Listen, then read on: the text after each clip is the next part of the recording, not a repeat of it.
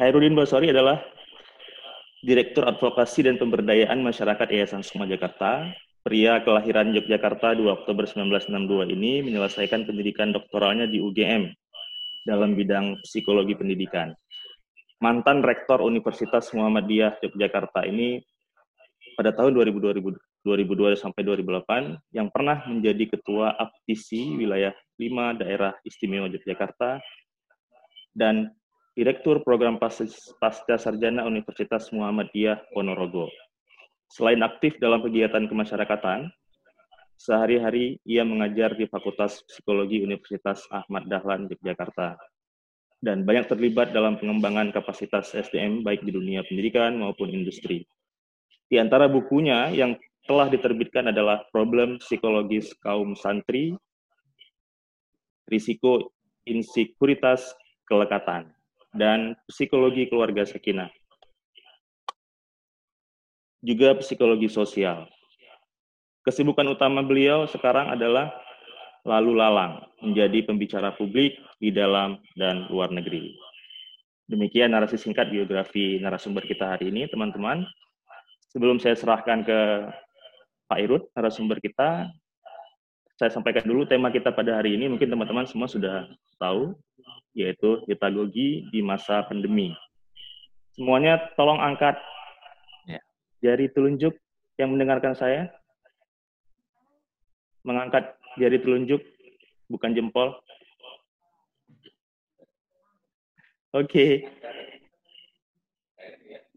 Terima kasih semuanya. Waktu dan tempat kami sediakan. Pak Irut, kami silakan. Baik. Assalamualaikum warahmatullahi wabarakatuh. Waalaikumsalam warahmatullahi wabarakatuh. Uh, lama ya kita nggak ketemu. Alhamdulillah ini ada Zoom kita bisa silaturahmi meskipun jarak jauh. Uh, mungkin supaya menyingkat waktu, filenya bisa ditayangkan, PPT-nya bisa ditayangkan biar kita bisa langsung ke pokok masalah. Jadi kenapa saya mengusulkan pedagogi ini karena di tengah pandemi sekarang ini kita dipaksa oleh keadaan untuk di rumah dan yang belum terbiasa dengan dunia daring ya harus membiasakan diri termasuk saya. Nah, tapi ini saya kira berkah yang luar biasa dengan seperti ini kita jadi tahu bahwa ke depan trennya ternyata memang tren di masa depan itu pembelajaran ya daring, mau tidak mau. Nah, ada di judul itu sengaja ada ada tiga lingkaran itu, ada pedagogi, ada andragogi, dan ada edagogi. Itu untuk menunjukkan kaitan antara satu dengan yang lain. Jadi rupanya eh, dulu kita diajar atau bahkan mungkin mengajar itu awalnya ya pakai pedagogi kan karena pusatnya ada di kita di guru kurikulumnya terstruktur guru yang ngatur semuanya dan siswa lebih pasif mendengarkannya atau mengikuti semua aktivitas yang kita lakukan.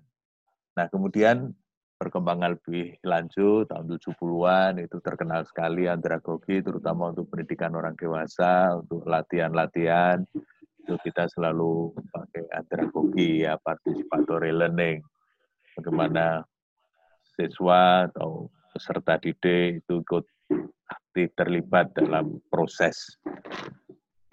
Tapi eh, guru atau pelatih masih tetap besar peranannya nah belakangan itu kalau dalam teori belajar itu ada selain konstruktivisme di belakang itu ada yang disebut dengan konektivisme.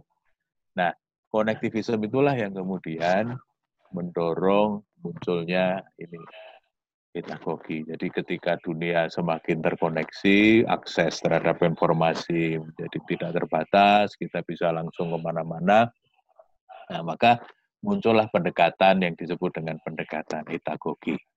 Nah, mari kita lanjutkan apa itu pendekatan pedagogi. bisa dilihat anak-anak sekarang, anak-anak milenial itu ingin apa? Tidak hanya dapat gelar, dapat ijazah dari universitas, tapi sekarang karena pendidikan itu sepanjang hayat, maka sangat dimungkinkan pengalaman belajar itu tidak hanya diperoleh dari satu universitas, tetapi dari berbagai universitas hebat di seluruh dunia. Jadi kita yang biasa dengan dunia daring, sekarang kita bisa belajar dari mana saja. Saya dari rumah bisa belajar ke MIT, saya bisa masuk ke Harvard, saya bisa masuk ke mana saja, asal kita tahu caranya masuk. Dan dengan begitu kita bisa akses buku-bukunya, kita bisa akses jurnalnya, kita bisa akses banyak hal. Yang itu dulu tidak mungkin terjadi. Saya masih ingat bagaimana saya kesulitan menyelesaikan disertasi karena kehabisan bahan. Karena kebetulan topik saya agak spesifik. Maka di sini penelitian soal itu tidak banyak. Akibatnya apa? Pada titik tertentu saya sudah kehabisan bahan. Untung pada waktu itu ada teman yang lagi S3 di Harvard, saya minta tolong untuk dicarikan bahan. Nah, selalu ada jalan keluar. Tapi kan masih melalui perantara orang lain. Tapi sekarang semuanya bisa kita akses dari rumah. Jadi memang perkembangannya sekarang luar biasa. Jadi tuntutan zaman juga seperti itu ini kata George Simen ini ya connectivism. Jadi kalau di masa lalu kita kalau mau ke mau ilmu mau apa itu ya harus melalui mediator. Mediasinya biasanya universitas atau sekolah.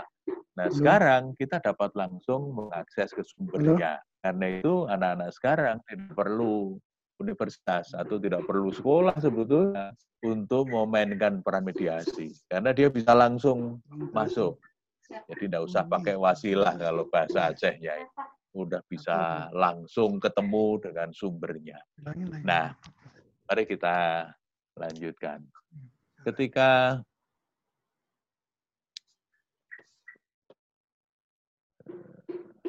kita lihat gambar ini. Jadi rupanya yang disebut dengan netagogi itu merupakan kelanjutan dari tadi di tiga lingkaran tadi pedagogi, andragogi, dan sekarang pedagogi yang lebih menuntut interkoneksi dan bahkan kemudian realisasi. Maksudnya apa? Pengalaman langsung. Baik pengalaman belajarnya maupun nanti bagaimana dengan pedagogi itu ilmu yang sudah dipelajari, direfleksikan, itu kemudian diimplementasikan dalam kehidupan nyata.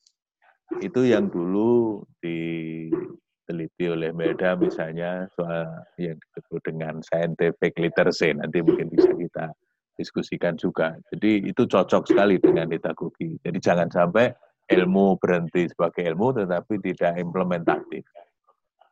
Misalnya saya belajar psikologi tapi banyak masalah. Itu kan artinya psikologinya itu hanya untuk Anda tapi tidak untuk saya. Nah harapannya dengan pedagogi ini karena berbasis pengalaman, dari belajar dari mana saja, itu lebih aplikatif. Nah, kalau kita lihat dari gambar ini, kita lihat di sebelah kiri, kematangan siswa, juga otonomi, itu semakin naik, itu semakin diperlukan. Jadi tagogi ini bagus untuk mereka yang sudah memiliki kematangan dan kemandirian dalam belajar.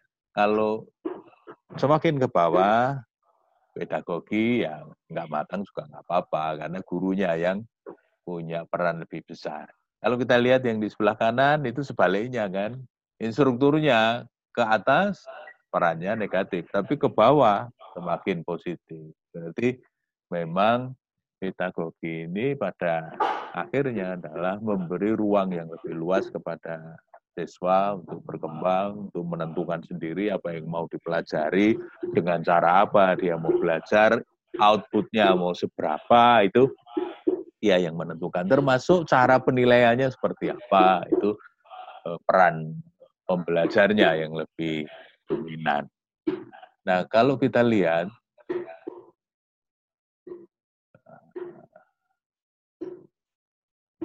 belum jalan ini. Yuk jalan coba karena koneksinya kurang stabil ini. Ya, coba kita lihat lagi. Bisa dibantu dijalanin dong. Nah, kita sekarang punya ini dorongan dari perubahan teknologi kita sudah sudah biasa dengan media sosial, dengan web, dengan macam-macam ini. Nah, sekarang itu memberi kesempatan orang untuk belajar yang luar biasa. Eh, kita lanjut lagi. Yuk kita lanjut lagi. Bisa jalan. Tolong dijalanin filenya.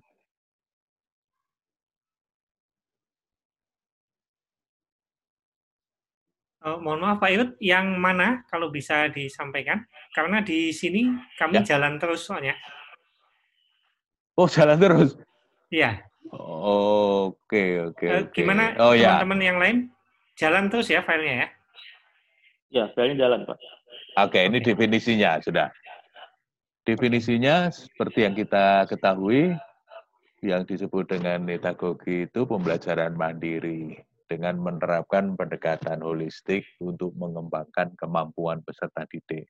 Menempatkan peserta sebagai agen utama, jadi senternya pada pembelajar, pada siswanya. Nah, dari pengalaman, ya, dengan membe, apa, pengalaman, ya terutama pengalaman pribadi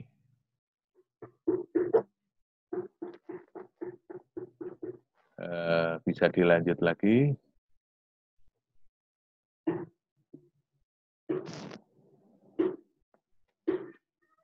Oh.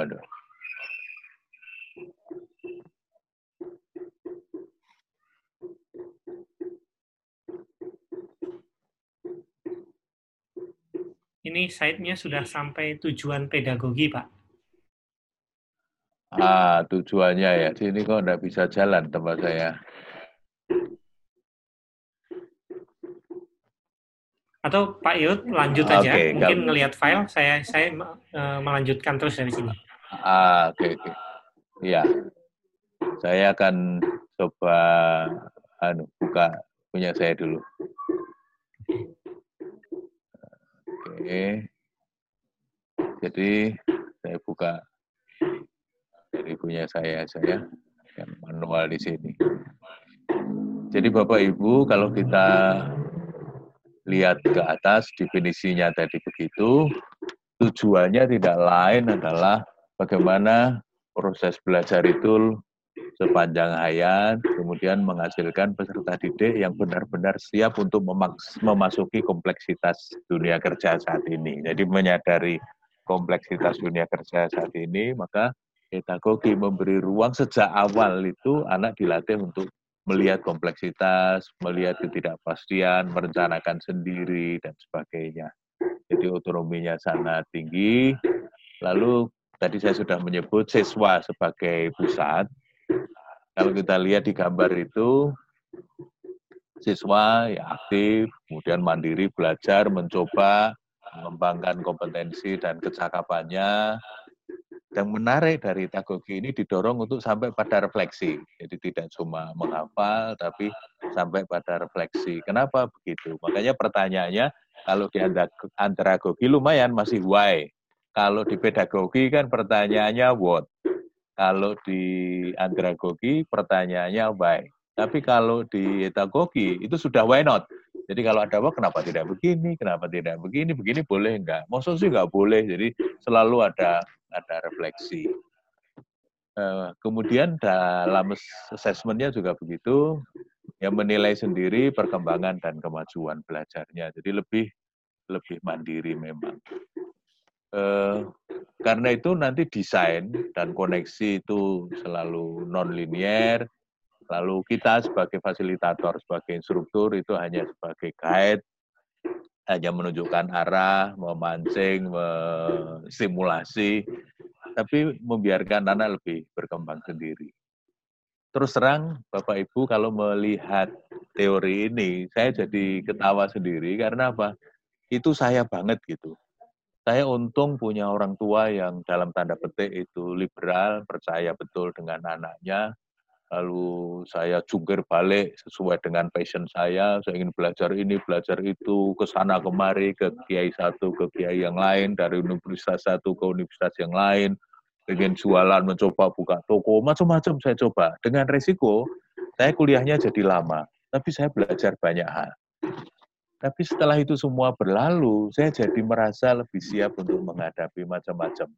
Saya jadi sedikit tahu psikologi, saya jadi sedikit tahu ekonomi, saya jadi sedikit tahu pendidikan, saya jadi tahu bagaimana politik, dan seterusnya itu karena saya mengalami banyak hal di lapangan. Jadi memberi pengalaman yang berwarna pada anak itu penting. Nah, maka Pak Bay selalu menekankan yang penting proses, bukan tujuan. Itu saya setuju. Karena apa?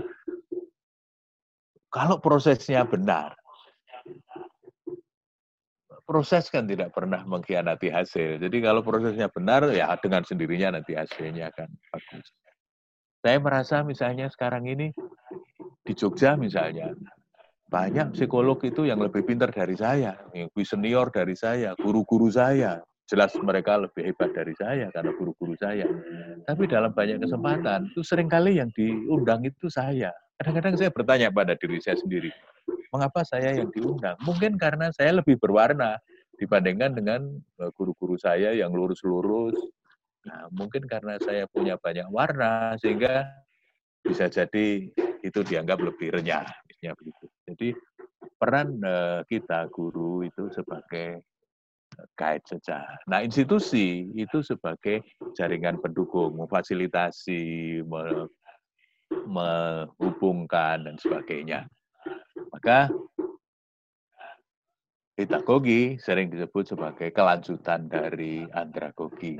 Jadi kalau kita lihat di tabel itu, andragogi itu self-directed, tapi kalau pedagogi sudah disebut sebagai uh, self-determined. Jadi yang menentukan itu siswa sendiri. Jadi peran-peran instrukturnya, peran gurunya lebih lebih minimal. Maka caranya juga double Kalau di andragogi masih kompetensi, ya kalau di sini sudah capability. Jadi betul-betul tidak cuma kompeten, tapi cakap untuk menyelesaikan persoalan. Maka beberapa model pembelajaran misalnya di Fakultas Kedokteran sekarang banyak menggunakan yang disebut dengan problem based learning ya berbasis problem. Jadi supaya nanti kalau dia jadi dokter beneran itu sudah tidak tidak canggung ketika ketemu dengan problem yang sama atau mirip-mirip dengan problem yang pernah dia dia latih sebelumnya. Desainnya juga tidak linear, bisa macam-macam yang menentukan ya siswa. Kemudian yang lebih ditekankan bukan apa yang dipelajari atau belajar subjek matter, tapi lebih ke learning how to learn. Kenapa learning how to learn? Karena ini akan me, apa namanya ya, akan membekali anak untuk nanti pada akhirnya dia harus siap mandiri, belajar sendiri. Nah kita kalau bahasa kampungnya biasanya jangan kasih ikan tapi kasih kail. Nah, karena karena kita ajari bagaimana bikin kail, nah bikin pancingnya, nanti kalau sudah gede dia bisa mancing sendiri. Eh, Bapak Ibu, ada beberapa yang disebut oleh pakar tentang manfaat dari pedagogi ini. Pertama, meningkatkan kemampuan berpikir kritis dan reflektif. Jadi dengan melatih mereka terlibat belajar sendiri, jatuh bangun. Nah itu lalu biasanya berkembang kemampuan berpikir kritis dan reflektif. Dia bisa belajar dari kegagalan, dia belajar dari interaksi dengan orang lain, sebagainya. Kemudian meningkat keterlibatan dan motivasinya, memberi porsi lebih untuk mengontrol belajarnya sendiri. Jadi learner center. Mendorong pertumbuhan dan pemberdayaan pribadi saya merasa sangat bersyukur karena dibebaskan oleh orang tua. Kebetulan tidak hanya orang tua, karena kami dulu tinggal tidak hanya dengan bapak ibu, tapi juga dengan kakek nenek. Nah, yang menarik kakek nenek saya ini kok ya kebetulan kakek nenek yang juga dalam tanda petik liberal karena mungkin pedagang ya lebih sibuk ngurus dagangan. Nah, kami memberi apa? Mempunyai ruang yang sangat besar untuk berakrobat, untuk bereksperimen. Saya pernah buka toko dan gagal. Saya pernah begini dan tidak berhasil. Tapi itu semua adalah bagian dari proses belajar saya. Sehingga pada akhirnya ketika semakin tua, saya bisa lebih punya kepekaan ketika oh ini nanti akan berhasil, oh ini tidak, oh ini tidak cocok dan seterusnya.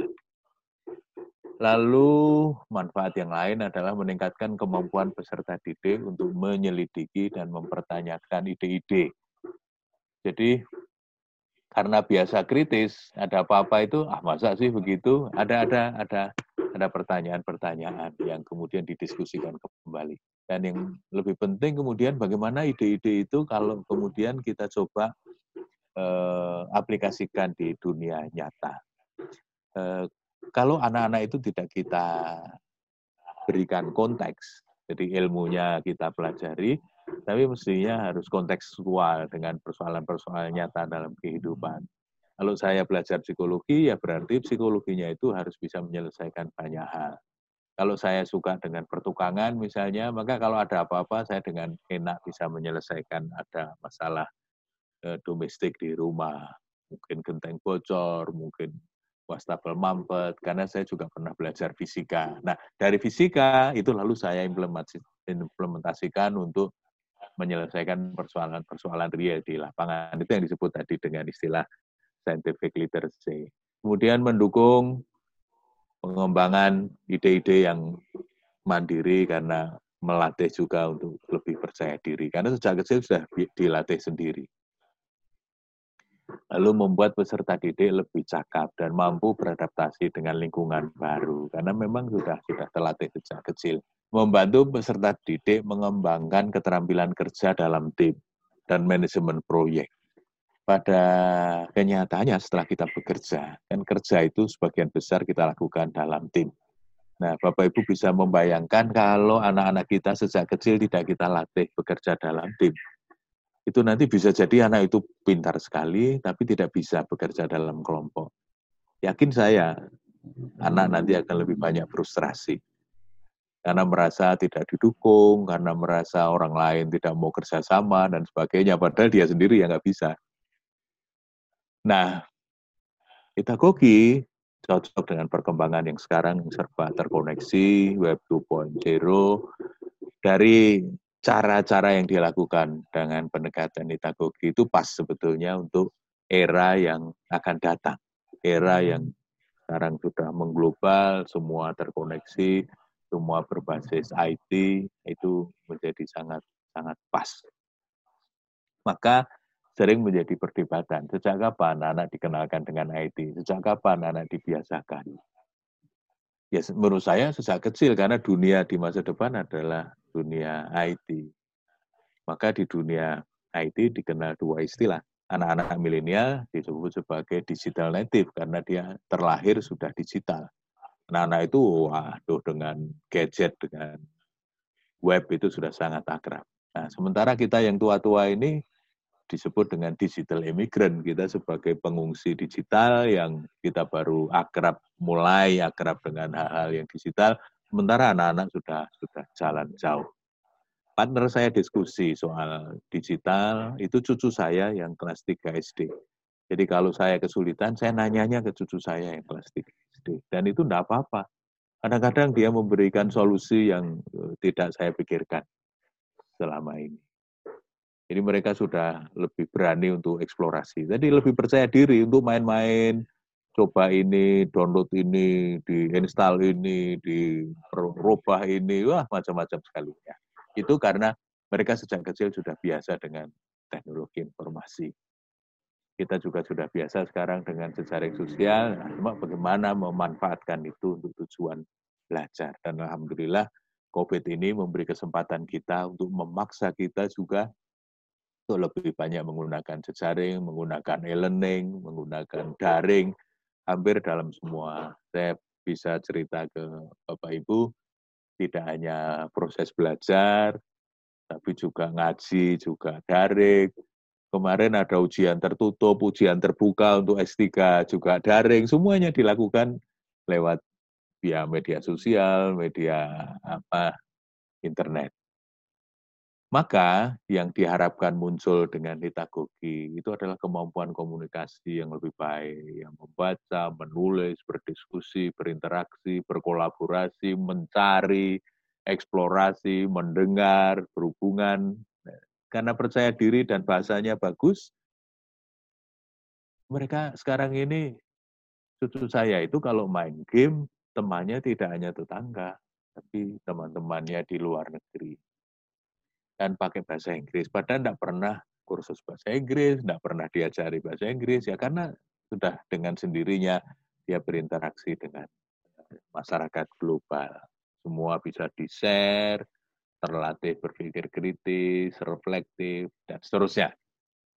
Tapi yang penting juga saling berbagi, exchange tadi. Nah, lalu bagaimana caranya kita melakukan pendekatan pedagogi itu? Pertama, seperti biasa, kontrak belajar. Jadi merupakan langkah pertama dalam menerapkan pendekatan ini. Di sini kita sebagai guru dan siswa bersama-sama untuk mengidentifikasi kebutuhan belajar dan hasil yang diharapkan. Tapi kita utamakan munculnya dari siswa, kita hanya kasih masukan-masukan saja. Nah, pertanyaan yang harus dijawab di dalam kontrak ini misalnya, apa yang ingin dipelajari? Kamu mau belajar apa? Saya punya cucu tiga di rumah. Sekarang kan saya oh, tiap hari bersama mereka. Satu laki-laki, itu yang saya ceritakan tadi sukanya IT. Sudah sangat maju di bidang IT. Dia sudah belajar coding, belajar robotik, dan sebagainya. Belajar sendiri dari YouTube, dari internet. Yang kedua, ini perempuan. Eh, kelihatannya ini suka seni, suka main peran, suka menggambar. Yang ketiga, ini sukanya mobil-mobilan di koleksi mainan mobil-mobilannya itu banyak sekali dan dia sering dia tata, dia saya melihat itu oh ini passionnya beda-beda. Yang satu tekun di komputer, yang satu suka bermain peran, tapi yang satu mungkin mau jualan mobil nanti. Bisa jadi atau jadi engineer di bidang otomotif. Terus hasil apa yang diharapkan dari pengalaman belajar? Dari setiap kali kita ingin belajar sesuatu, hasilnya apa dari pengalaman belajar itu yang yang ingin diraih. Kemudian apa tujuan kurikulum spesifik yang dibutuhkan. Yang kedua, nah ini yang yang kontrak tadi eh, membantu kita untuk memutuskan apa yang ingin dipelajari. Metodenya mau apa, kegiatan belajarnya apa, bagaimana cara menilai bisa muncul di kontrak belajar. Lalu yang kedua, kurikulumnya yang fleksibel. Nah ini bedanya. Kalau yang pedagogi kan sangat strict, ya, kaku. Kalau ini sebaliknya, sangat fleksibel. Meskipun diarahkan juga ke sana, tapi kedalamannya, caranya bagaimana, menilainya bagaimana, itu lebih diserahkan kepada eh, siswa. Eh, jadi semacam tailor made ya, jadi apa namanya? Ya terserah siswa dia mau belajar apa, caranya bagaimana. Jadi ketika saya membaca ini, wah ini gua banget ini, saya suka dengan pedagogi ini karena dulu saya begitu, saya mau belajar ke mana, saya berangkat. Saya mau begini, saya coba eksplorasi, saya wah pokoknya menjadi petualang akademik. Saya kuliah macam-macam, ya meskipun yang selesai psikologi, tapi saya pernah mencoba ekonomi, saya pernah mencoba tafsir hadis di syariah. Jadi, tapi rupanya itu semua bermanfaat buat saya. Jadi sekarang saya bisa bikin konten-konten yang bisa memunculkan semua yang pernah saya pelajari. Jadi kurikulumnya fleksibel.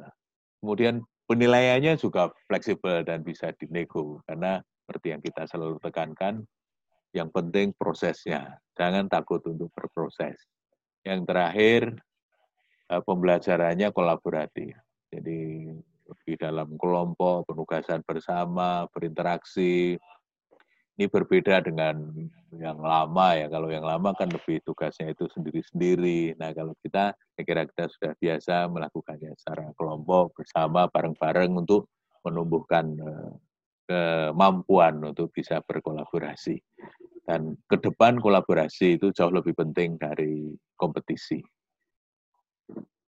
Saya kira begitu, dan mudah-mudahan dengan di rumah saja, mau tidak mau kita mengakrabkan diri dengan dunia digital, kita tadi sudah diberitahu bagaimana security. Dan begitu diberitahu saya tadi juga sudah mikir. Nah kita yang tua ini kan biasanya kalau bikin password ya ya jangan yang sulit-sulit karena begitu sulit sedikit sudah lupa.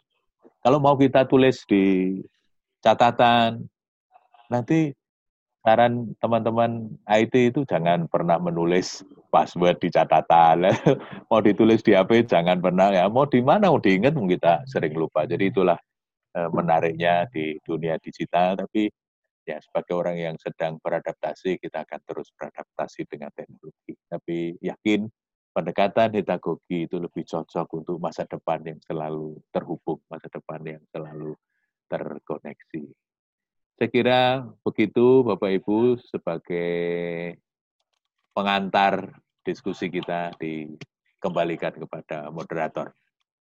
Terima kasih Pak Irut. Luar biasa, sangat menarik teman-teman, Bapak Ibu yang berbahagia. Setidaknya ada beberapa catatan yang saya sempat catat hari ya. ini uh, terkadang memang konsep hitagogi ini sudah kita lakukan di sekolah kita, sekolah Sukma, mm -hmm. seperti yeah. uh, bekerja dalam tim yang juga yeah. kita sering lakukan sama anak-anak. Yeah. Kemudian uh, proses yang sudah juga kita uh, fokuskan mm -hmm. hasil. Ya.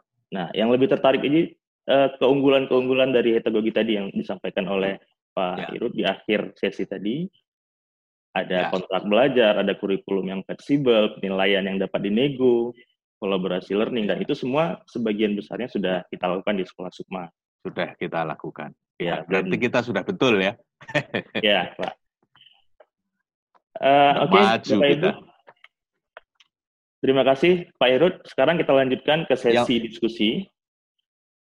Silakan, silakan. Silakan Bapak Ibu yang ingin berdiskusi, memperdalam bisa angkat tangan, raise hand. Kita beri kesempatan tiga penanya pertama.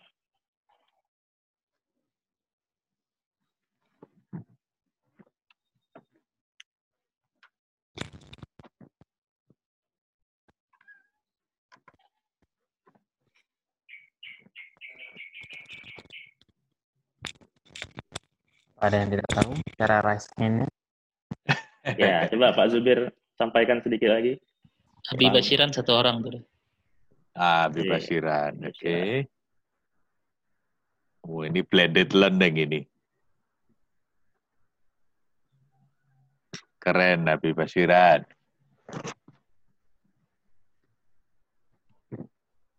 Ya, siapa lagi Bapak Ibu yang ingin bertanya? Uh, kita juga ada pertanyaan yang masuk via ya. Bitly kemarin.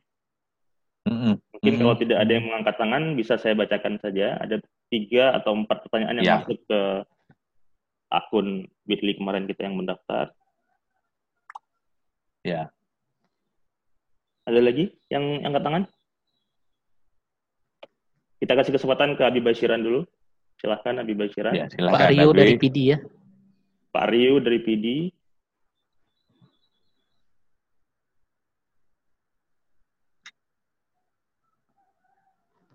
Satu lagi ada? Dari semuanya ada?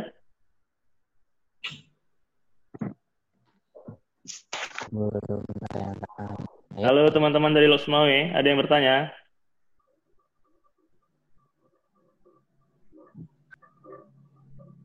Pak Azwar. Azwar Pak Azwar. Oke, mantap. Silakan yang pertama yes. kesempatannya kita berikan kepada Abi Bashiran, yang kedua Siapa tadi Pak Rio dari PD, yang ketiga Pak Azwar. Pak Rio.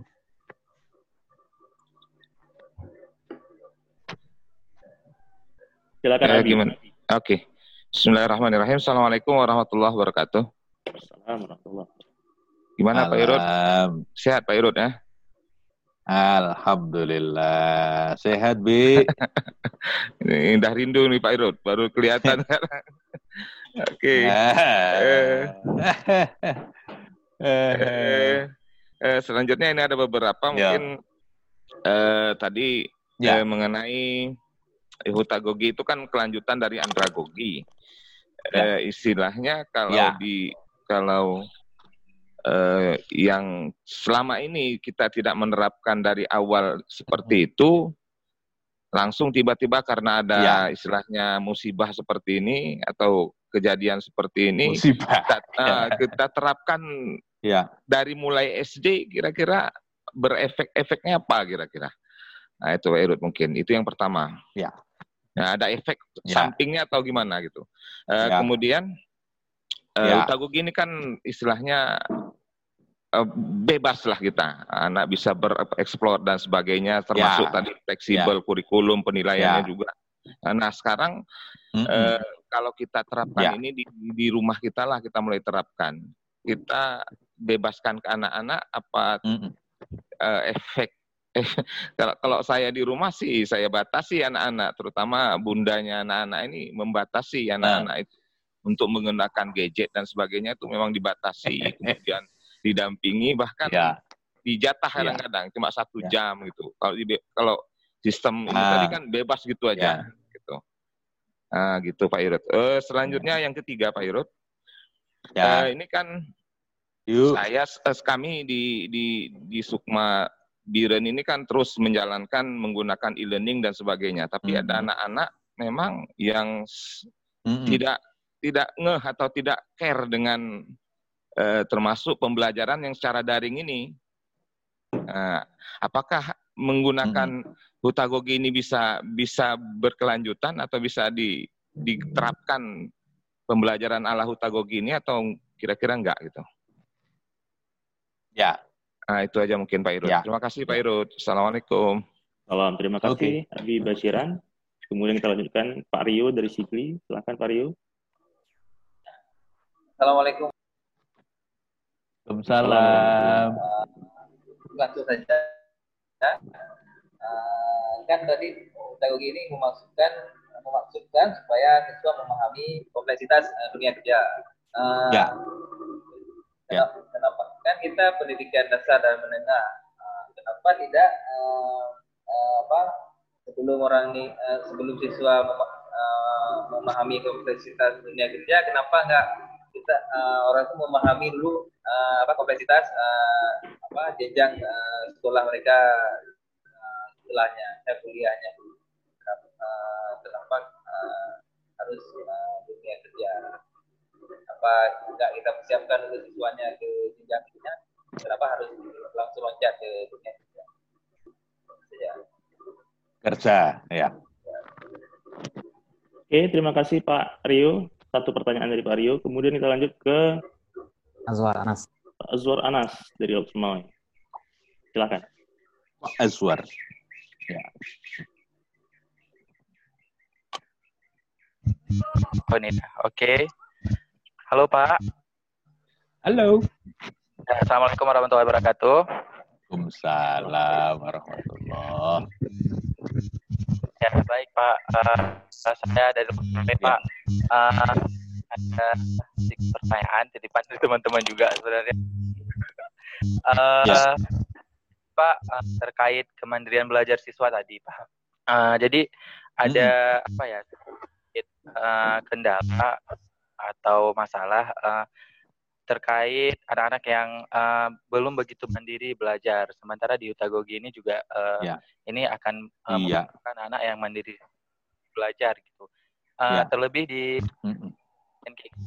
kita mendapati anak-anak yang uh, belum punya motivasi untuk belajar uh, secara uh, ya.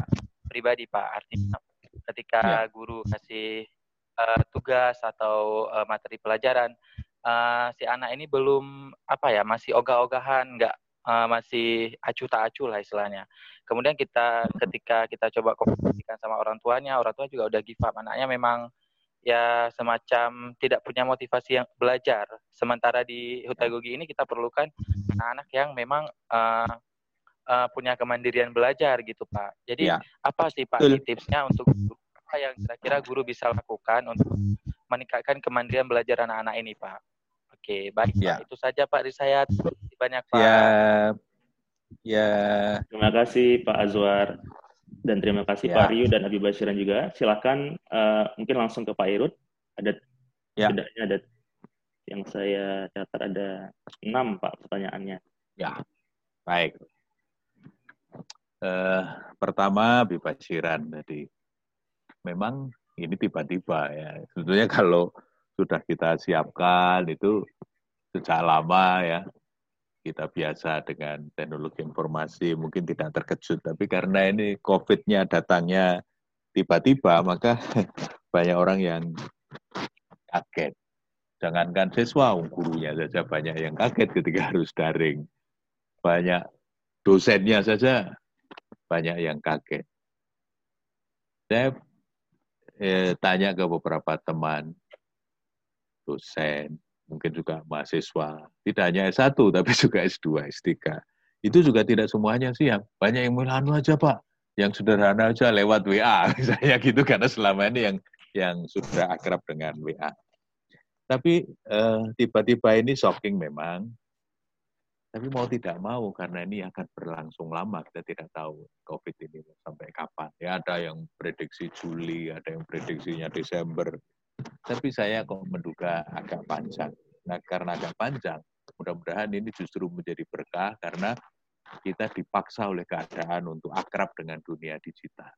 Eh, kita harus bersyukur bahwa meskipun dalam beberapa hal, misalnya kayak penelitian Nabi Basiran itu kan pakai blended antara yang digital, yang e-learning sama yang konvensional dicampur. Ternyata ketika dibandingkan kan yang blended sama yang konvensional tidak tidak berbeda. Jadi mungkin nanti harus kita pilih-pilih untuk mata pelajaran apa dengan cara bagaimana atau siswa dengan kesiapan belajar seperti apa harus dengan pendekatan bagaimana hanya begitu. Yang kedua SD tadi, lalu efeknya apa? Lalu sejak, sejak kecil sudah sudah dibebaskan. Di teori ini dijelaskan boleh kita mendesain dengan apa dengan aturan-aturan tertentu, dengan rambu-rambu tertentu, tetapi ya no, Pak, tetap eh, dinegosiasikan dengan anak. Nah ini ini bedanya kalau kalau penjelasan Nabi tadi kan terutama uminya kan kenceng, misalnya sejam saja dijatah dan sebagainya. Nah soal dijatah itu pun dinegokan, seperti yang tadi sudah saya tampilkan di slide. Jadi di sini serba serba didiskusikan.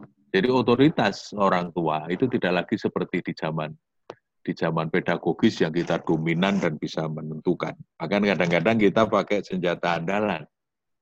Kalau anak ngeyel, lalu yang jadi orang tua saya apa kamu? itu untuk untuk menekan anak supaya ikut orang tua. Jadi semua di sini di, dibicarakan, dinegosiasikan. Seperti tadi ada kontrak belajar.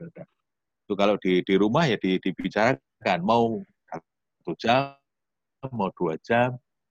Ada ada yang menarik pengalaman saya di rumah. Ketika dinegosiasikan, katakanlah misalnya jadwalnya jam berapa sampai jam berapa boleh bermain. Nah, kadang-kadang di jam lain itu juga ada yang menarik atau dia mainnya belum selesai. Itu anak biasanya apa? kalau kalau orang Jawa menawar, nah, nawar, anugong, tambah lagi ya nontonnya. Ah, boleh nonton, tambah lagi. Nah, lalu biasanya kita nego. Tapi nanti belajarnya juga ditambah. Kalau nontonnya tambah, belajarnya juga tambah. Oh boleh, boleh, boleh. Nanti belajarnya juga tambah. Nah, misalnya gitu. Jadi selalu ada proses negosiasi. Nah proses negosiasi itu menjadi penting sebagai sarana belajar. Tidak hanya soal soal bagaimana menggunakan gadget, tapi proses negosiasi itu adalah proses yang sangat penting yang nanti akan menjadi kemampuan dia pada saat dia menjadi pimpinan, pada saat dia menjadi pengusaha, pada saat dia menjadi guru misalnya, dia bisa nego. Yang ketiga soal e-learning. Nah ya betul, tidak semua care, anak-anak kita belum siap. Nah kalau kita lihat di gambar tadi, memang syaratnya anak harus siap. Nah berarti kalau mau menggunakan pendekatan ini, anaknya yang harus disiapkan. Agar motivasinya tumbuh, eh, minatnya untuk belajar mandiri berkembang.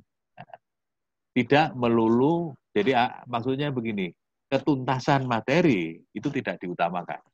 Yang diutamakan terutama yang tadi eh, learning how to learn tadi, bagaimana dia caranya belajar, bagaimana meningkatkan motivasi. Jadi bagaimana agar agar belajar itu menjadi menyenangkan, terutama kalau bagi anak-anak usia SD. Eh, pertanyaan kedua dari Pak Rio tadi, kenapa langsung ke dunia kerja? Ya tentu yang dunia kerja ini yang SMA ke atas ya, yang SMP mungkin belum begitu ngeh dengan dunia kerja. Yang harus disampaikan juga eh, Pak Rio betul, mungkin juga kompleksitas kehidupan, kompleksitas berkeluarga, kompleksitas sekolah, ya, kompleksitas bermasyarakat, bahwa semuanya itu butuh bekal kalau mau berhasil itu seperti itu. Jadi memang kalau bisa tokoh-tokoh atau persoalan-persoalan yang didiskusikan itu ambil yang lebih dekat dengan dunia anak. Saya ingin memberi contoh. Saya pernah berkunjung ke sebuah SD di kampung. Waktu itu kebetulan sedang pelajaran bahasa Indonesia. Kebetulan yang diajarkan itu SPOK. Jadi sedang menerangkan tentang subjek predikat. Uh, yang saya saya suka dari guru itu adalah contoh yang dia pakai itu bukan budi memukul anjing seperti biasanya di buku. Tapi yang dia pakai itu adalah sesuatu yang akrab dengan anak pada waktu itu. Saya masih ingat waktu itu yang lagi top adalah Satria Baja Hitam. Nah, dia memberi contoh itu Satria Baja Hitam memukul monster. Wow, itu anak seru itu ceritanya jadi ke mana-mana. Mungkin kalau sekarang apa yang yang yang lagi in di usia anak-anak SD sekarang ini. Mungkin uh, siapa memukul siapa misalnya. Jadi uh, konteksnya menjadi lebih lebih sesuai dengan dengan apa lingkungan yang dihadapi sehari-hari oleh anak, yang dikenal oleh anak. Setuju, Pak. Yang ketiga, eh, Ya betul Pak. Tadi kendala belum mandiri Pak Asbar. Memang kebetulan anak-anak kita baik dari rumah maupun di sekolah di banyak tempat itu kan eh, penekanan tentang kemandirian kepada anak itu kan masih jauh Pak dibandingkan dengan eh, teman-teman yang di luar negeri misalnya. Saya pernah lihat anaknya Pak Baik waktu itu masih SD. Saya lihat tugas-tugas dari sekolah itu macam-macam, tetapi sangat menyenangkan dan bahkan sangat akademis. Misalnya untuk mencari tema atau istilah tertentu itu maksudnya apa, diajari menggunakan indeks. Saya waktu itu betul-betul tercengang. Kita di sini kuliah S1 saja kalau lihat cuma dari daftar isi, belum dari indeks. Nah ini di Amerika anak sudah mulai mencari kata kunci dari indeks. Ini kan keterampilan belajar yang diajarkan pada anak-anak. Nah ini membuat anak asik mencari ini di halaman berapa, nanti dicatat definisinya apa, seterusnya. Kemudian saya berkunjung di sebuah sekolah dasar di Australia. Saya lihat yang menyambut bukan gurunya, tapi anak-anak. Masih anak-anak SD mereka menyebutnya school captain. Nah ini kaptennya ini menjemput kita di luar, lalu ngajak kita masuk, menerangkan ini itu, dia keliling sama kita, diterangkan ini perpustakaan, yang menerangkan anak SD. Ini kan apa namanya ya, latihan-latihan untuk membuat siswa itu punya keberanian, rasa percaya diri, bisa menerangkan, Ya seperti kita memberi tugas-tugas anak di rumah dan kemudian bagaimana harus menjelaskannya di kelas di hadapan teman-teman. Nah, makin lama apa dosisnya ditambah supaya kemudian tidak hanya kepada menerangkan kepada teman-temannya di kelas tapi juga kepada tamu, kepada orang asing, kepada siapa pun. Jadi mungkin menurut saya tips bagaimana meningkatkan kemandirian belajar itu pertama anak harus ditumbuhkan dulu sebetulnya yang yang penting dalam belajar itu apa? Misalnya membaca. Berarti kan minat bacanya dulu yang harus di digenjot. Nah, bagaimana supaya anak tertarik dengan bacaan? Ya tentu harus disiapkan eh, bacaan-bacaan yang menarik bagi anak sesuai dengan minat anak. Kemudian dalam teknik psikologi terutama untuk anak-anak motivasi itu kan biasanya kalau anak-anak masih dorongannya dari luar ya ekstrinsik. Nah, karena ekstrinsik ya biasanya pakai hadiah, pakai pujian, pakai penghargaan khusus, pakai apa yang kaitannya dengan motivasi.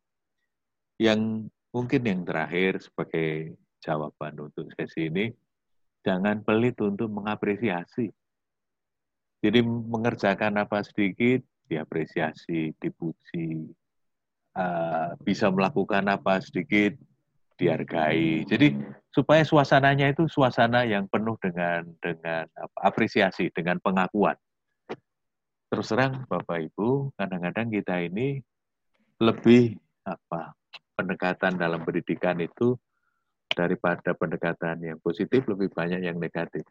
Yang sering kita diskusikan, yang sering kita bahas itu kekurangan anak, bukan kelebihan anak. Padahal di antara banyak kekurangan itu pasti ada kelebihan. Ada contoh yang menarik. Kemarin kan saya diundang untuk ngisi di TV di Jogja. Kemudian saya juga mencoba mulai bikin eh, konten-konten yang kemudian mulai saya unggah di YouTube.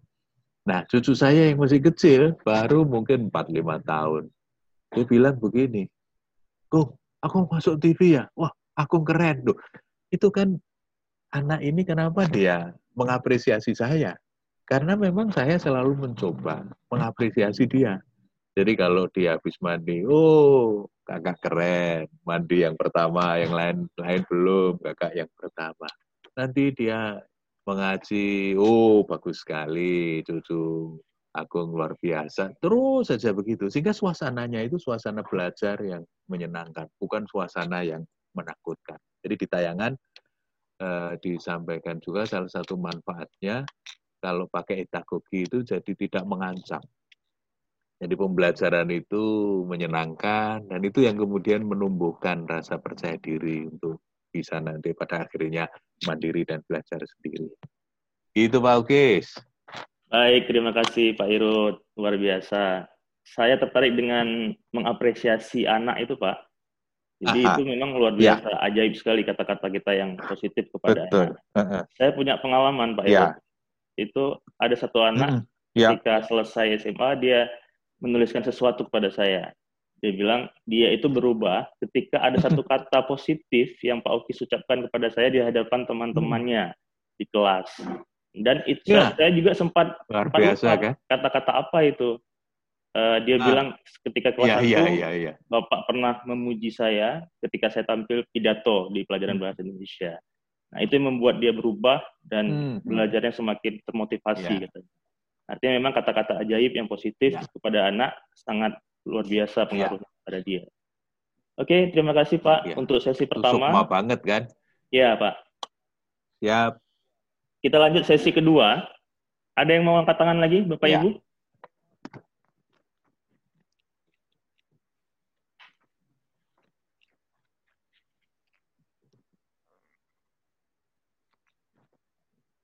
Kalau tidak ada, saya bacakan. Ada masuk pertanyaan ya. dari yang pertama Bu Ican di Sigli, kemudian nah, ada Ibu Kartika Ibu di Biren. Ya. Ya. Satu lagi dari Zawa dari Loksmawe. Dari Ibu Ican, apa ya. tips ya. menghadapi kecemasan terhadap situasi yang tak terduga ya. seperti pandemi kali ini?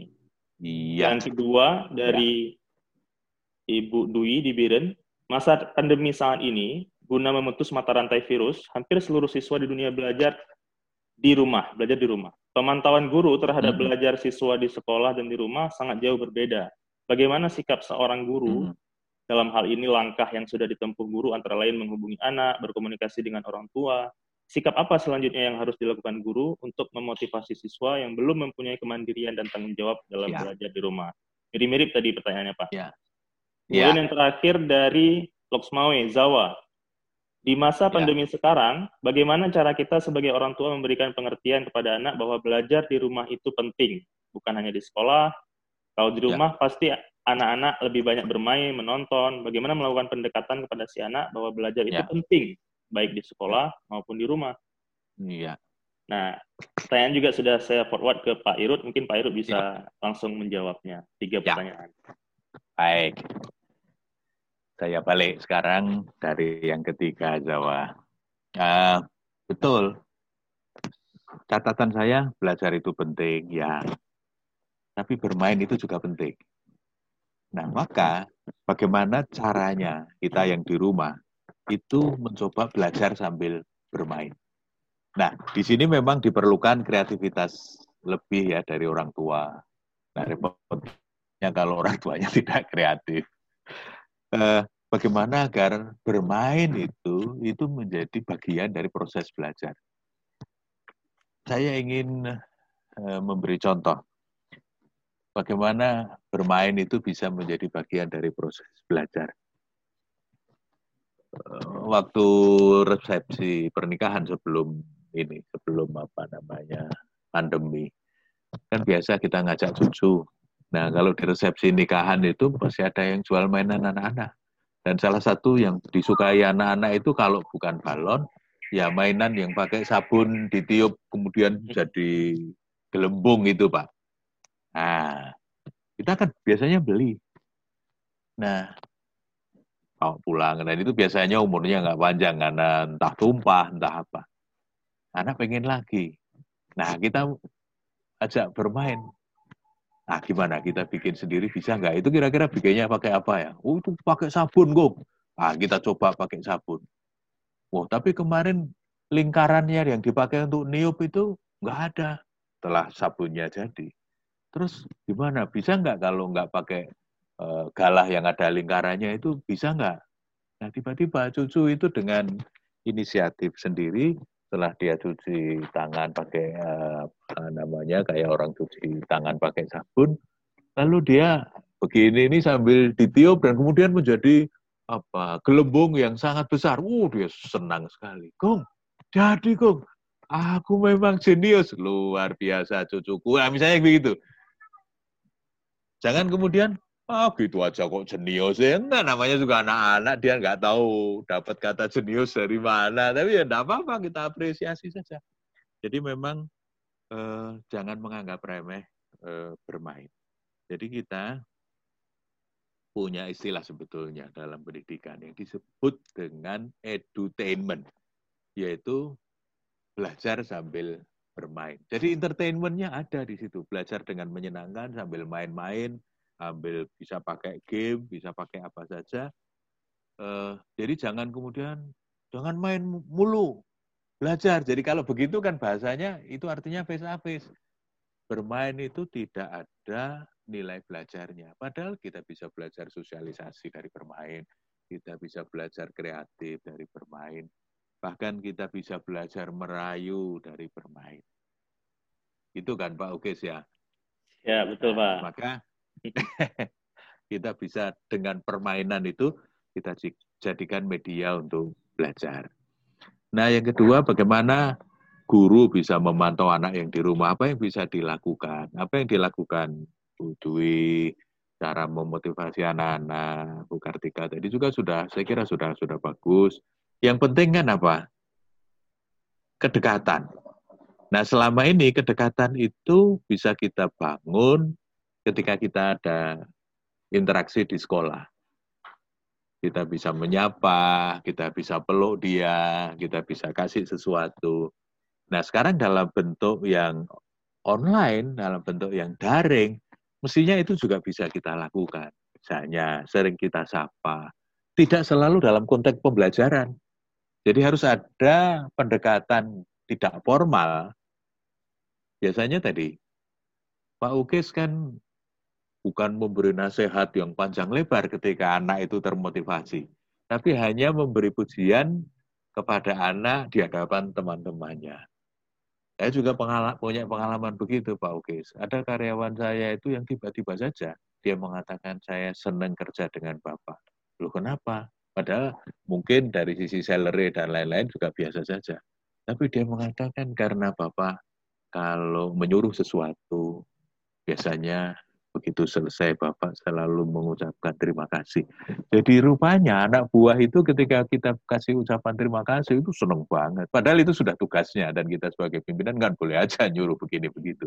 Tapi begitu dia membantu dan kita berucapan terima kasih, rupanya anak apa eh, bawahan kita itu senang sekali. Nah, maka kedekatan itu bisa dibangun dengan interaksi yang intensif.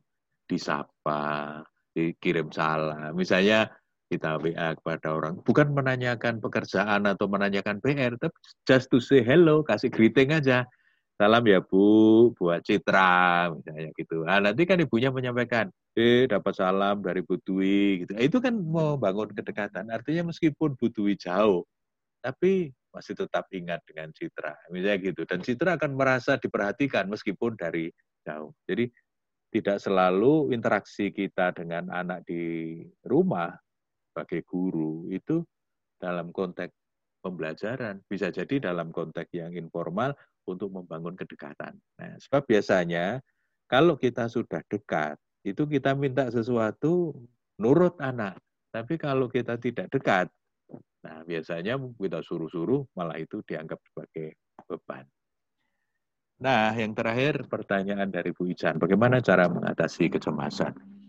Kecemasan itu kan sebetulnya wajar ya. Orang menghadapi pandemi seperti ini, apalagi punya potensi yang mematikan, itu kan mencemaskan. Nah, sayangnya juga kecemasan ini mudah menular. Artinya kalau emaknya cemas, itu nanti anaknya atau pasangannya juga jadi ikut-ikutan cemas. Ada juga yang menarik dari kecemasan ini, semakin orang itu pinter, itu punya potensi untuk semakin cemas. Karena apa? Kepintarannya itu untuk membuat skenario negatif yang lebih panjang. Jadi kadang-kadang nggak terlalu pinter itu ada ada manfaatnya juga, jadi nggak cemas. Contoh begini, saya dulu pernah KKN di sebuah desa yang terpencil. Waktu kita datang, kita tidak tahu bahwa di belakang rumah kami itu ada makam yang menurut orang kampung itu makam yang apa namanya angker lah makam yang keramat jadi banyak orang misalnya lewat pakai sepeda motor tahu-tahu mati sendiri nanti lepas dari kuburan nyala sendiri. Ada orang yang pernah masuk di situ hilang atau masuk ke kuburan, nggak bisa laju dan macam-macam lah cerita. Tapi karena kami datang, nah kayak gitu kan. Jadi ketika kami lewat di situ karena nggak tahu ya tenang-tenang saja. Tapi begitu sudah seminggu, dua minggu, mulai dapat cerita aneh-aneh, ah sudah, terutama teman-teman yang putri udah mulai cemas ini kita ini di sebelah makam, makamnya makam keramat, nah macam-macam. Nah, maka ini Bu tipsnya. Pertama, kalau pendekatannya psikologi, kita bisa pakai pendekatan kognitif. Jadi yang dirubah mindsetnya dengan melakukan apa istilahnya berpikir kritis. Jadi kalau kalau misalnya kayak lewat makam tadi. Kalau oh, sepeda motornya mati, ya mati ya nggak apa-apa, tinggal didorong. Nanti kan kalau sudah lewat dari kuburan kan bisa dinyalakan lagi. Misalnya begitu. Jadi kan berpikir kritis. Itu tidak apa-apa, cuma dorong sebentar. Jadi berpikir kritis. Dan ternyata banyak orang yang mengalami itu juga masih hidup-hidup saja, sehat-sehat saja, tidak apa-apa. Nah, termasuk ketika menghadapi COVID. COVID ini ada yang meninggal, tetapi juga banyak yang sembuh. Mortalitasnya kalau kata teman dokter itu sebetulnya rendah, hanya sekitar 2 sampai 3 persen. Makanya sebetulnya masih lebih banyak yang sembuh daripada yang mati. Nah, tetapi karena pemberitaan yang sangat intensif, maka ada pikiran di benak banyak orang itu kalau kena COVID sama dengan mati. Padahal belum tentu. Ada yang kena dan tidak apa-apa. Ada yang kena kemudian menderita tapi habis itu sembuh dan seterusnya macam-macam lah. Nah, makanya tadi satu berpikir kritis, yang kedua kita tahu COVID ini seperti apa, sehingga tidak menyepelekan, tetapi juga tidak e, berlebihan. Yang ketiga, kalau kita pakai pendekatan agama, itu ekspresi dari kepasrahan kita yang masih kurang. Nah, banyak orang yang terdidik, itu kadang-kadang tawakalnya kurang, Bu. Kenapa? Karena terlalu overconfident dengan hitungannya sendiri Padahal dalam agama tugas kita itu kan hanya berdoa dan berikhtiar. Yang menentukan ya yang maha kuasa. Apakah kalau kita terpapar itu terus mati? Ya kalau memang Tuhan menghendaki mati ya mati Bu. Tapi kalau enggak, ya enggak. Maka doa kita yang dituntunkan oleh Nabi adalah Bismillahirrahmanirrahim la yadurru masmihi saya ardi wala sama wa huwa samiul alim.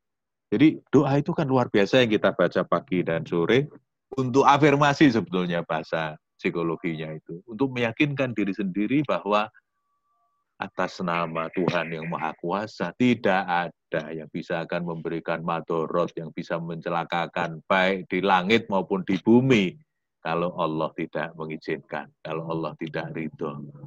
Karena Allah itu maha mengetahui, maha mendengar. Jadi kalau dengan pikir yang begitu, maka kita jadi yakin bahwa ah, enggak lah, kalau Allah belum, kalau ini belum jatah kita ya nggak apa-apa lah meskipun ada COVID.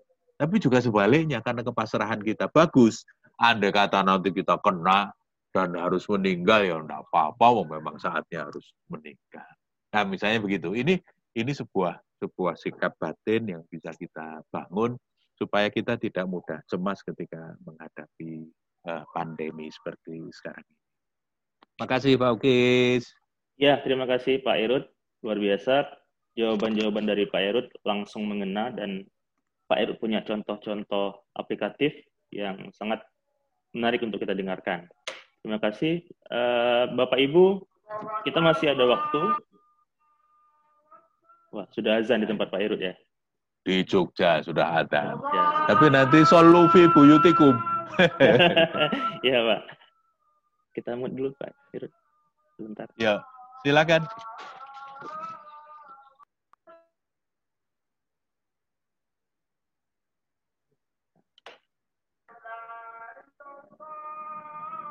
Oke, Pak Irut sebentar kami mute karena ada suara azan uh, di wilayah Yogyakarta dan sekitarnya.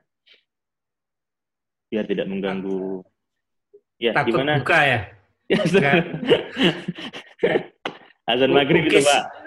Ya, oke, dengar azan takut buka, Pak. Jadi di Oke, oke.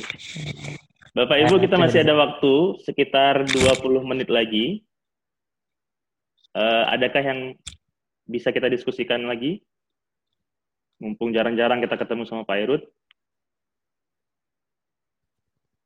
Silahkan raise your hand.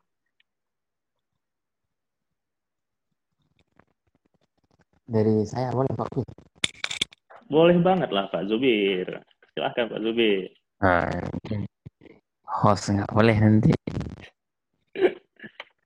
Jadi begini Pak Irut. Assalamualaikum warahmatullahi wabarakatuh. Assalamualaikum Semoga doa saya untuk Pak Irut sehat selalu. Amin. Begini keadaannya Pak Irut. Bahwa untuk memahami tugas seorang guru adalah mendidik itu berat sekali memahami sebagai pendidik. Karena lazimnya, ini saya rasakan sendiri, justru yang paling mudah adalah kita menghakimi si anak. Aduh, ini malas dia, ini bodoh dia, ini kenapa dia begini, ini kenapa dia begitu. Padahal kalau bahasa Mas Tongki bilang itu, kita tuh digaji oleh yayasan untuk mengurus yang itu. Kalau itu nggak ada, mungkin kita nggak akan digaji. Kira-kira bahasanya begitulah. Apa tugas Anda? Saya digaji untuk mengurus anak-anak, bukan digaji untuk uh, mengajar kepada anak-anak yang pintar. Nah, saya merasakan sendiri kadang-kadang itu berat. Jadi terceplos kadang-kadang untuk menyampaikan hal-hal yang negatif pada siswa. Nah, ini bagaimana Pak Irut menyikapi ini dan kira-kira apa yang harus kami lakukan supaya di dada itu benar-benar tertanam. Kami dibayar untuk mendidik anak-anak untuk memperbaiki akhlak mereka. Demikian Pak Irwan. Luar biasa pertanyaan dari Gure Zubir. Pertanyaannya fundamental, mendalam. Tentang Sedap. gaji pula lagi tadi ya. Ada singgung-singgung gaji. Mentang-mentang kemarin tanggal 28 ya. Oh iya, masih hangat nih. uh, ada satu lagi, Herlisa, oke. Okay. Oh iya. Ya, silakan Bu Herlisa. Her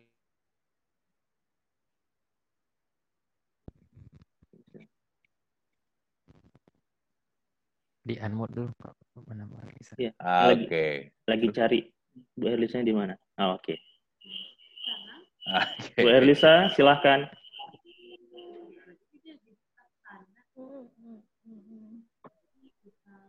Kecil sekali, Lisa. Kurang kedengaran suaranya. Tapi dia Ah, ayo, udah. Ya, halo Bu Lisa.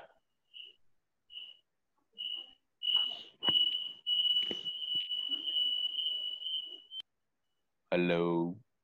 Sepertinya Bu Herlisa. Oh, Bu Herlisa. Oh, belum belum. Belum. Belum, belum ya? Ter... Ya, sudah, silakan Bu Herlisa.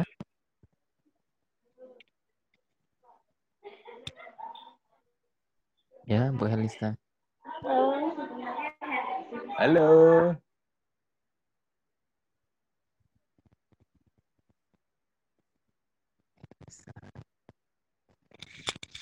Hmm. Oke, okay, karena Bu Erlisa sepertinya ada gangguan teknis. Mm-hmm. Ada lagi Bapak Ibu yang ingin mengangkat tangan? Berdiskusi dengan Pak Irut?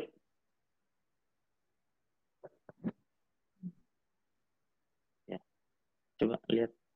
Tadi ada. Jadi saya melihat ada Pak Khairil. Selamat Wish. siang Pak Khairil.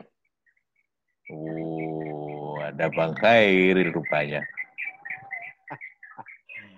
Halo Pak Irul, Assalamualaikum. Eh, Waalaikumsalam udah. Oh, lama tak basuh.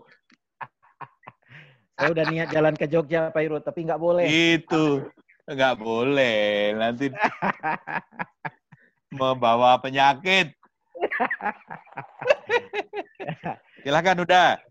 Ya ini Pak Irut. Jadi kan uh, saya kalau dengerin Pak Irut bicara itu saya menikmati, sangat menikmati. uh, Jadi uh, ini mungkin ada hubungannya dengan yang disampaikan sama Tengku Zubir bahwa ya. ngajar itu secara ideal, secara textbook ya semestinya nggak boleh marah, ya kan, nggak boleh uh, memarahi anak, nggak boleh membentak, nggak boleh menyalahkan, ya kan. Tetapi kan marah itu, itu kan sesuatu yang alami juga. Sesuatu yang mungkin terjadi pada siapa pun. Kalaupun nggak sampai keluar di mulut, ya di dalam hati, gitu kan. Dan kadang-kadang juga hmm. ekspresi itu pasti muncul, ya kan. Ya. Nah, uh, saya pernah membaca itu ya, ya Pak Irut, ya mungkin ini salah, tapi ya, ya, ya. Uh, bah, karena dia sifatnya alamiah, marah itu adalah alamiah, menegur itu juga sesuatu yang alamiah, maka kita harus cepat-cepat mengembalikan situasi. Nah, ini penting. Jadi ketika itu dilakukan, ya maka harus cepat-cepat mengembalikan situasinya, mengkondisikan kembali ke situasi normal di mana uh, sehingga gap tidak menjadi lebar. Ya, berkepanjangan ya. Berkepanjangan. Jadi uh, ya. jadi jangan sampai berpikir bahwa wah itu enggak kita betul-betul nggak boleh marah.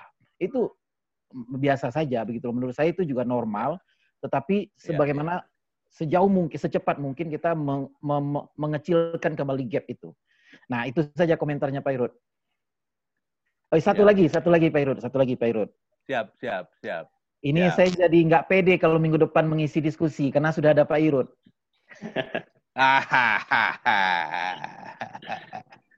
Udah bocor ini.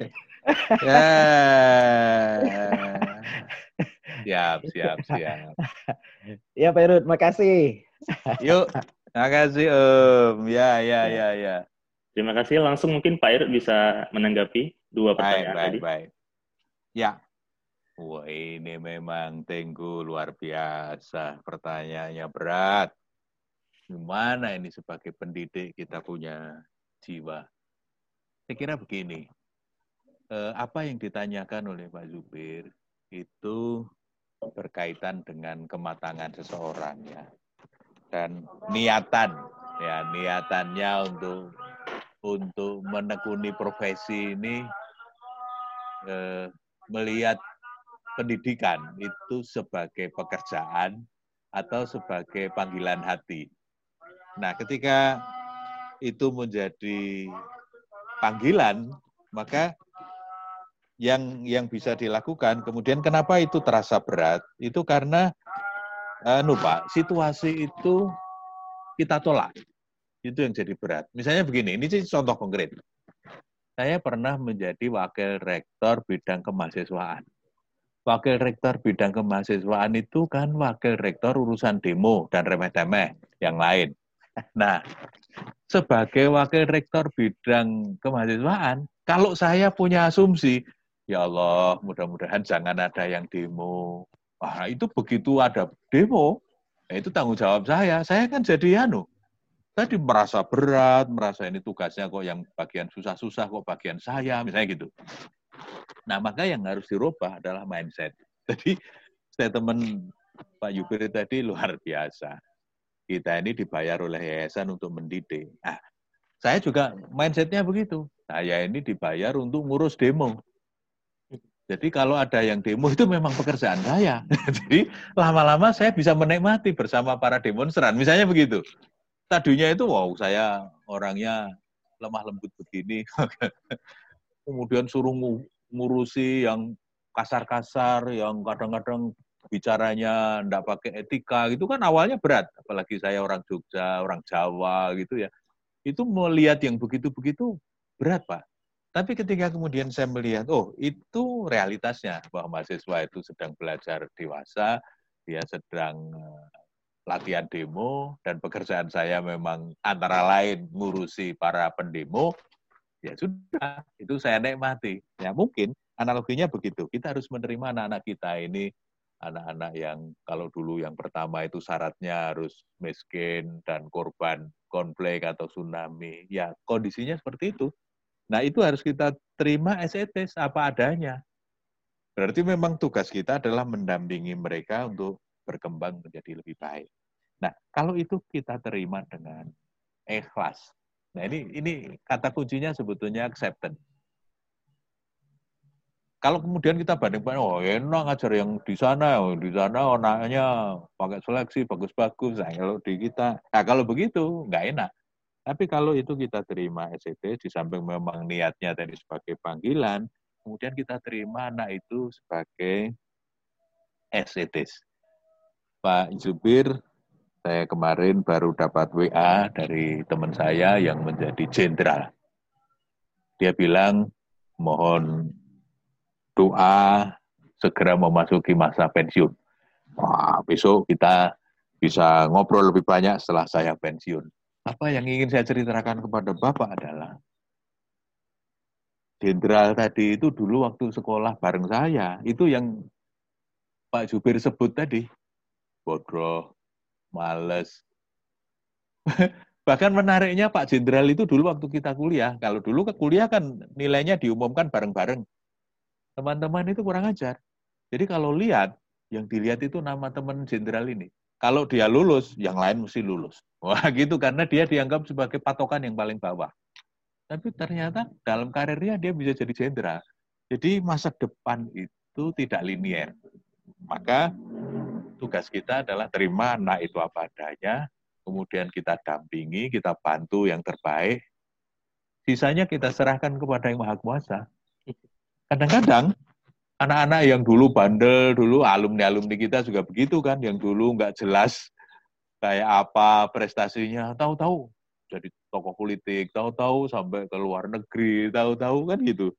Jadi pertama kita terima, yang kedua kita doakan dan kita dampingi, kita buka ruang di masa depan dia supaya bisa berkembang. Maka jangan melihat anak sekarang, Nah, sekarang ini tugas kita melihat dan mendampingi, mendoakan yang tadi disebut Pak Zubir males-males, bodoh-bodoh, ngeyel-ngeyel gitu. Nah, nanti karena interaksinya dengan kita, lalu dia menjadi lebih lebih baik. Nah, ini Bang Hairil. Terima kasih komennya. Saya setuju, marah itu alami. Tapi kalau terlalu sering marah, itu bukan saja tidak enak, tapi menguras energi. Jadi pertama, percuma saja kita makan enak, itu ya. Tapi kemudian terbuang percuma hanya karena untuk menahan amarah. Maka kematangan tadi itu juga menentukan bagaimana kemampuan kita menghandle amarah. Kalau memang saatnya diperlukan, marah itu boleh kok di, di, di apa dipraktekkan. Cuma marahnya jangan disertai dengan emosi yang tidak terkendali. Jadi istilahnya itu marahnya terkontrol. Mar marahnya itu instrumental gitu, Bang. Bukan marahnya yang original, tapi marahnya itu instrumental, menjadi instrumen dalam pembelajaran. Nah, maka yang harus dilatih adalah bagaimana marah itu bisa kita kurangi dengan menerima realitas yang belum sesuai dengan yang kita harapkan, itu as it is. Nah, kemudian baru kita dampingi, kita bantu untuk menjadi lebih baik. Nah, kita tahan. Nah, itu yang disebut sabar kan. Sabar itu salah satu maknanya adalah menahan amarah. Tetapi kalau mau lebih sehat lagi, supaya nggak nggak kena gangguan tensi dan lain-lain, kita maafin aja. Kita maafkan, maka level yang paling tinggi itu sebetulnya pemaaf. Yang paling rendah itu pemarah. Jadi pemarah, kemudian penyabar, lalu naik menjadi pemaaf.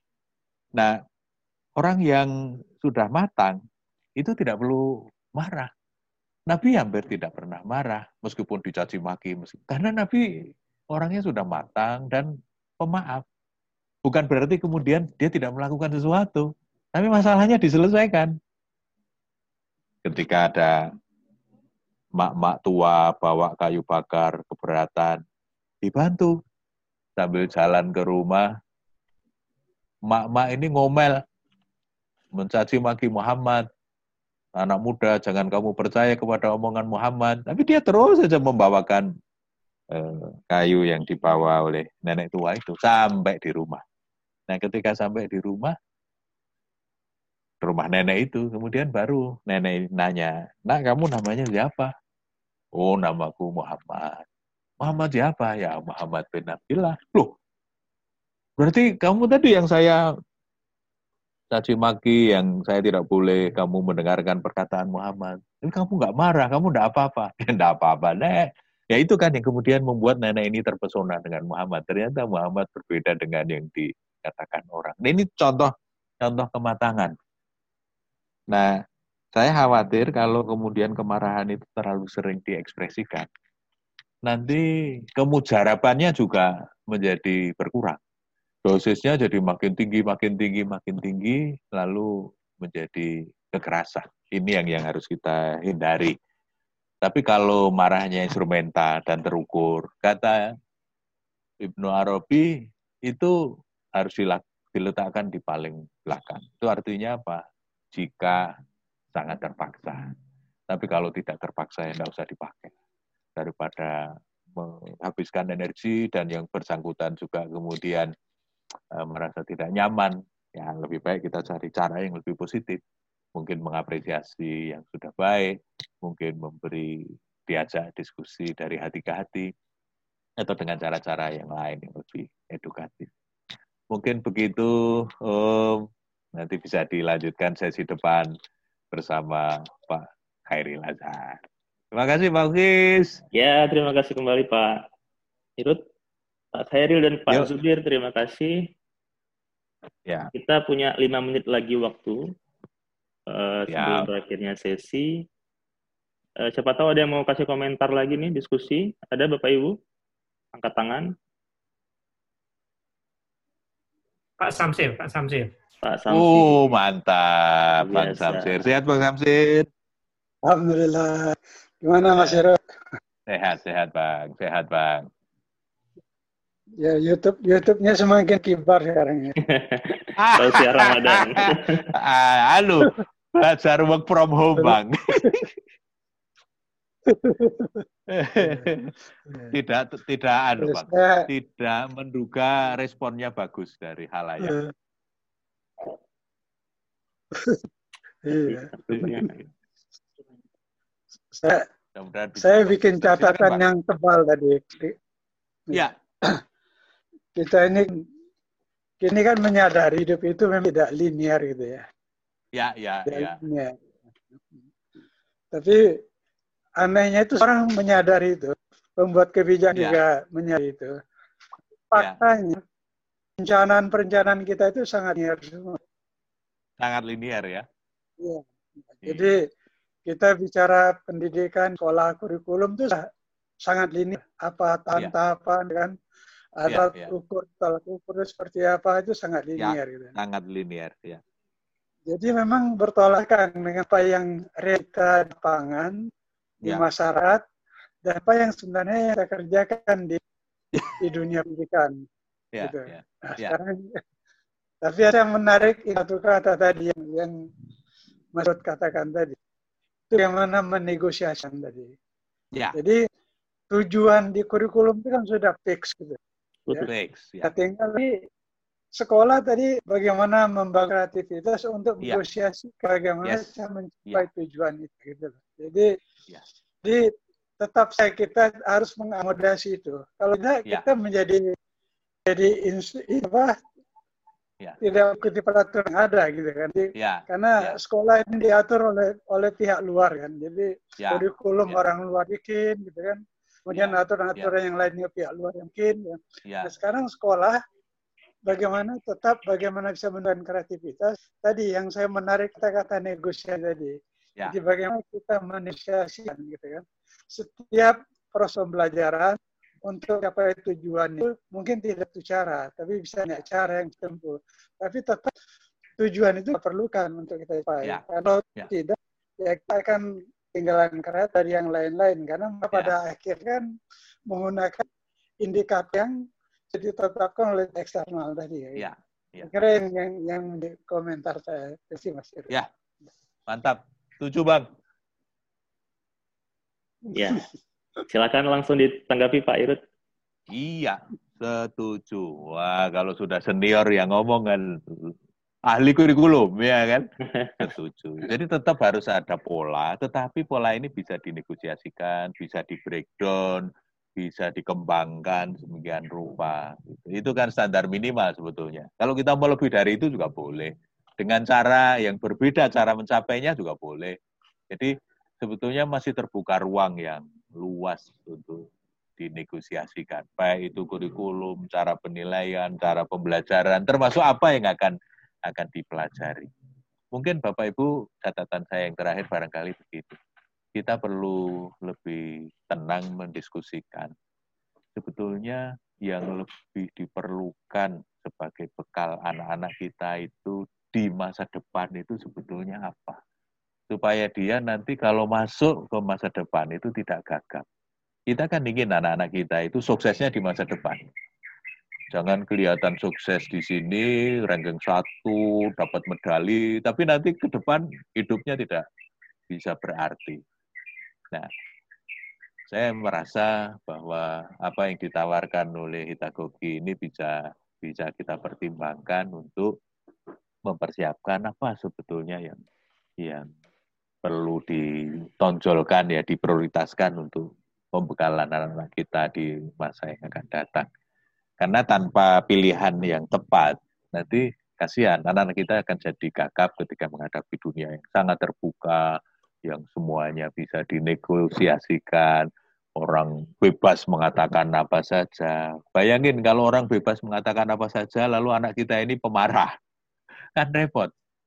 Bagaimana kalau kita dikata-katain tapi tetap tersenyum dan kemudian menjawab dengan cool? Itu kan enak.